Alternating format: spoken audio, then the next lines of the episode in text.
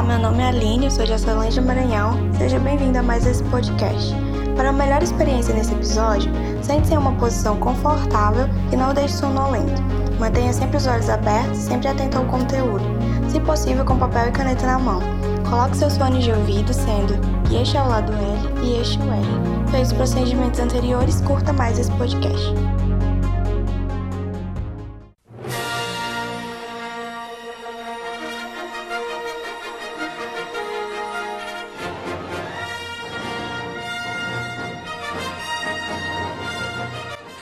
E aí, meus amigos, bem-vindos a mais um podcast. É... A pessoa que falou anteriormente na introdução é a Aline, aqui de Açailândia, Maranhão. A gente queria agradecer pelo apoio, pelo feedback, por ter nos ajudado com essa mais introdução. Se você quiser participar também, é... ter fazer a introdução pra gente aqui, é só uma, falar com a gente lá no direct do Instagram que a gente vai estar tá selecionando é, os próximos para estar tá fazendo as próximas aberturas.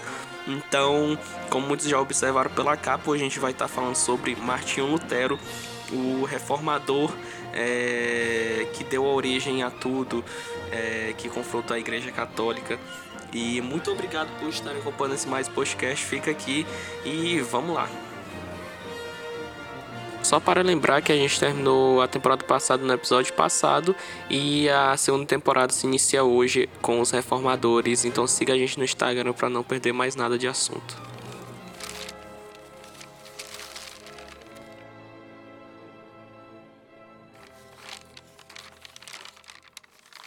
Então é o seguinte, em 10 de novembro de 1486, 86, 83, na Alemanha, é, nasce Martinho Lutero. Ele era filho de camponeses.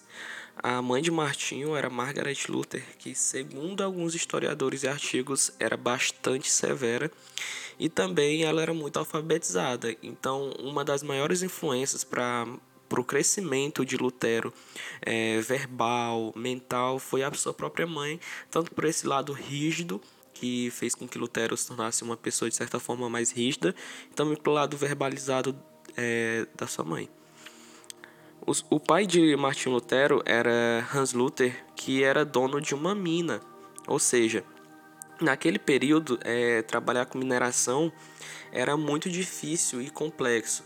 Então o, o pai dele decidiu que Lutero deveria iniciar os seus estudos, por não querer que o filho seguisse esse mesmo caminho complexo e difícil que era a mineração naquele período. É, então, com 7 anos de idade, Lutero inicia os seus estudos. É, quando ele completou seus 14 anos, ele partiu para Magdeburgo para aprofundar ainda mais os estudos. Em 1498 que ele volta para Eisleben, onde ele passa a estudar a gramática da física, retórica e lógica. E é em 1501 que ele finalmente entra para a universidade. E é aí que as coisas vão começar a tomar um rumo diferente. Porque o sonho do pai de é, Lutero, do Hans, era que ele se tornasse um advogado. Porém, em 1505, um acontecimento é, traz é, realmente esse novo rumo para a vida de Lutero. Então, alguns historiadores vão dizer que Martinho Lutero, certa vez, ele estava se escondendo de uma tempestade muito forte, é, mas tão forte que ele se viu em uma situação de vida ou morte ele se viu em uma situação de muito perigo. E aí é, ele vai fazer uma oração a Santa Santana, que era padroeira dos mineradores. Provavelmente ele conheceu essa santa com o pai dele, que era minerador. Então ele faz o seguinte: ele faz essa oração a Santa Santana, pedindo para caso é, ela livrasse ele dessa tempestade, ele ia se tornar um monge. E assim aconteceu. Ele não morreu, é, ele foi de certa forma salvo e aí ele se sente na obrigação de se tornar um monge, que claro decepciona muito a família dele, mas mesmo assim ele prossegue porque ele tinha essa dívida a pagar. Então o fato é, foi realmente que ele foi morar em um mosteiro e nos primeiros anos em que ele estava morando nesse mosteiro, mosteiro, mosteiro como um monge, é, ele se sentiu um pouco decepcionado porque antes ele não encontrava a tal iluminação religiosa que ele buscava. É, então, em vez disso, ele foi aconselhado pelos outros monges a, de, a dedicar a vida dele a Jesus Cristo, pois em alguma hora ele ali iria encontrar as respostas que ele tanto procurava. Então, quando Lutero ele completou seus 27 anos, ele foi convocado para ser delegado é, em uma conferência da Igreja Católica em Roma. Porém, as expectativas que Lutero tinha sobre a igreja naquele período e naquela conferência, elas ficaram muito, é, muito ruins, porque ele percebeu que a integralidade e junto com a corrupção que ele, que ele encontrou é, naqueles padres católicos foi, é, foi um embaque, na verdade, para ele que ele tinha toda aquela imagem de pureza dos padres, dos líderes, e ela foi destruída. E a impressão que ele teve foi de um lugar muito sombrio, com pessoas que se aproveitavam da fé das pessoas para enriquecer. E nós conhecemos a história de como a Igreja Católica se aproveitava da fé das pessoas para enriquecer. É, a gente conhece bem essa história, isso é bem antigo. Então, a, ao Lutero voltar para a Alemanha, pois é, essa conferência, ele se torna um frade agostiniano, para que, para quem não sabe, é quem seguiam as cegamente as leis e ensinamentos de Agostinho. Então a pessoa podia ser conhecido como um agostiniano ou um frade agostiniano. É, então é em 1507 que Martinho Lutero começa a lecionar na Universidade de Wittenberg, que hoje carrega o nome dele. E em 1512 ele se tornou um doutor em biologia. É, em 1513, enquanto ele estava estudando as escrituras sagradas, lendo a primeira linha do Salmo 22, é, onde Cristo pede misericórdia na cruz, ele se lembra da decepção que ele teve anos passados com Deus e com a religião. É... Anos depois, ele vai preparar, Martinho, uma palestra sobre a Epístola de Paulo aos Romanos. Então, ele lê na Epístola a seguinte frase: Os justos viverão pela fé. É, então, para finalizar, ele enxerga que o segredo para a salvação espiritual não era ter medo de Deus ou seguir cegamente os ensinamentos da igreja. Era muito mais simples do que ele imaginava. Era apenas ter fé. A gente até gravou um vídeo, tá no nosso Instagram lá, sobre os cinco pontos do Sola eu falei sobre o solo feed, que é, é somente a fé. Então, ele entende que somente a fé era necessário. Então, nesse momento, todas as percepções de, de Lutero vêm à tona e aí se dá início à reforma protestante. É, mas afinal, o que foi mesmo que Martin Lutero viu na Igreja Católica que deixou ele indignado a ponto de iniciar uma reforma? É, então, é, era algo muito comum entre os líderes católicos a prática da simonia. O que era simonia? Era basicamente a compra e venda ilícita de relíquias que supostamente eram sagradas. É, mas a gente sabe que na verdade eram relíquias falsas e os líderes enganavam as pessoas é, falando que elas eram é, sagradas, mas na verdade eram falsas. Então, é, os fiéis eles compravam esses objetos que eram ditos terem pertencido a Jesus. É, eles enganavam as pessoas falando que os objetos é, tinham sido de Jesus Cristo ou de algum santo que eles acreditavam. E, e além disso, também tinha a questão da venda das indulgências, que era outra forma de arrecadar dinheiro. E a venda dessas indulgências se baseava em alegar que as pessoas elas poderiam alcançar o perdão, é, o perdão dos seus pecados, fazendo é, ações ou pagando a igreja é, para que os seus pecados fossem perdoados.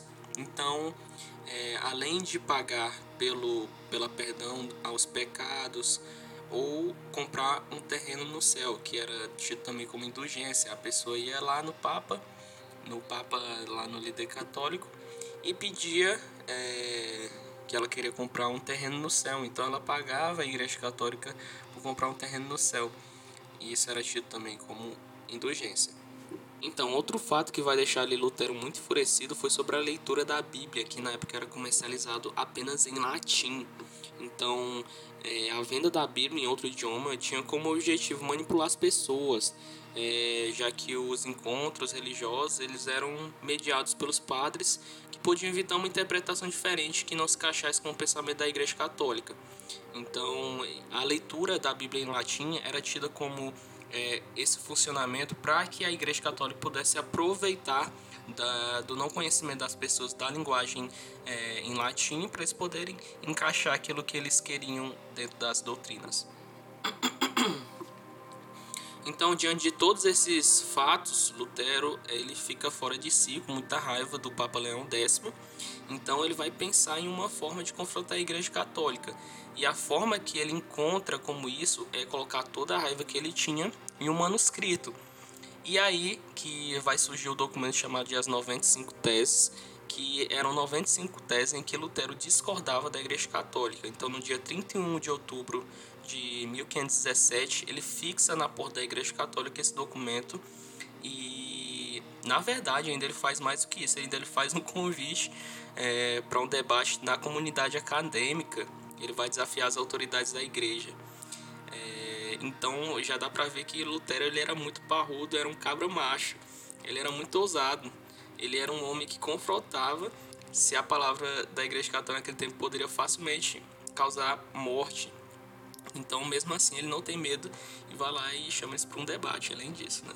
Então, esse documento de Martinho Lutero, as 95 teses vão rodar por toda a Alemanha, vai ficar um documento bastante conhecido e outras pessoas começam a identificar com o pensamento de Lutero que ele tinha sobre a Igreja Católica. Então, é em 1518 que, em uma reunião da Igreja Católica, eles vão decidir dar uma nova chance para Lutero se retratar, em uma oportunidade lá para ele pedir desculpas e evitar é, as consequências. É, mas como eu tinha falado, Martin Lutero era um cabra macho e ele não cede é, com essa essa ameaça sem ser uma ameaça ainda para ele dessa forma dele se retratar então ele não cede e fala que até alguém provar o contrário do que ele tinha escrito ele não ia ceder com seus pensamentos então em 1520 o Papa emite um ultimato ameaçando excomungar Lutero e de fato, é, em janeiro de 1521, Martin Lutero ele é excomungado pela Igreja Católica Romana e censurado, declarando ele como um herege condenado. É, isso, de certa forma, vai fazer ele se tornar um homem procurado pelas autoridades. Então, perante é, essa procura por Lutero, ele é obrigado a viver escondido por bastante tempo. É, então, nesse período que Martin Lutero ele vai se encontrar recluso, escondido, ele vai ter a grande ideia de traduzir a Bíblia. Ah, ele vai traduzir a Bíblia para o seu idioma, que é o idioma alemão, e dessa forma vai dar mais oportunidade, ele deu na verdade mais oportunidade às pessoas de interpretarem as escrituras sagradas. Então, com isso, é, com toda a discrepância que ele encontra na religião católica, na forma de ler a Bíblia em, no latim pelos líderes religiosos, ele vê uma oportunidade de criar é, a sua própria a sua própria religião, suas próprias crenças, baseadas naquilo que ele é, discordou da Igreja Católica. E aí que ele vai criar o luteranismo. Então, no início do luteranismo, eles conquistaram bastante seguidores.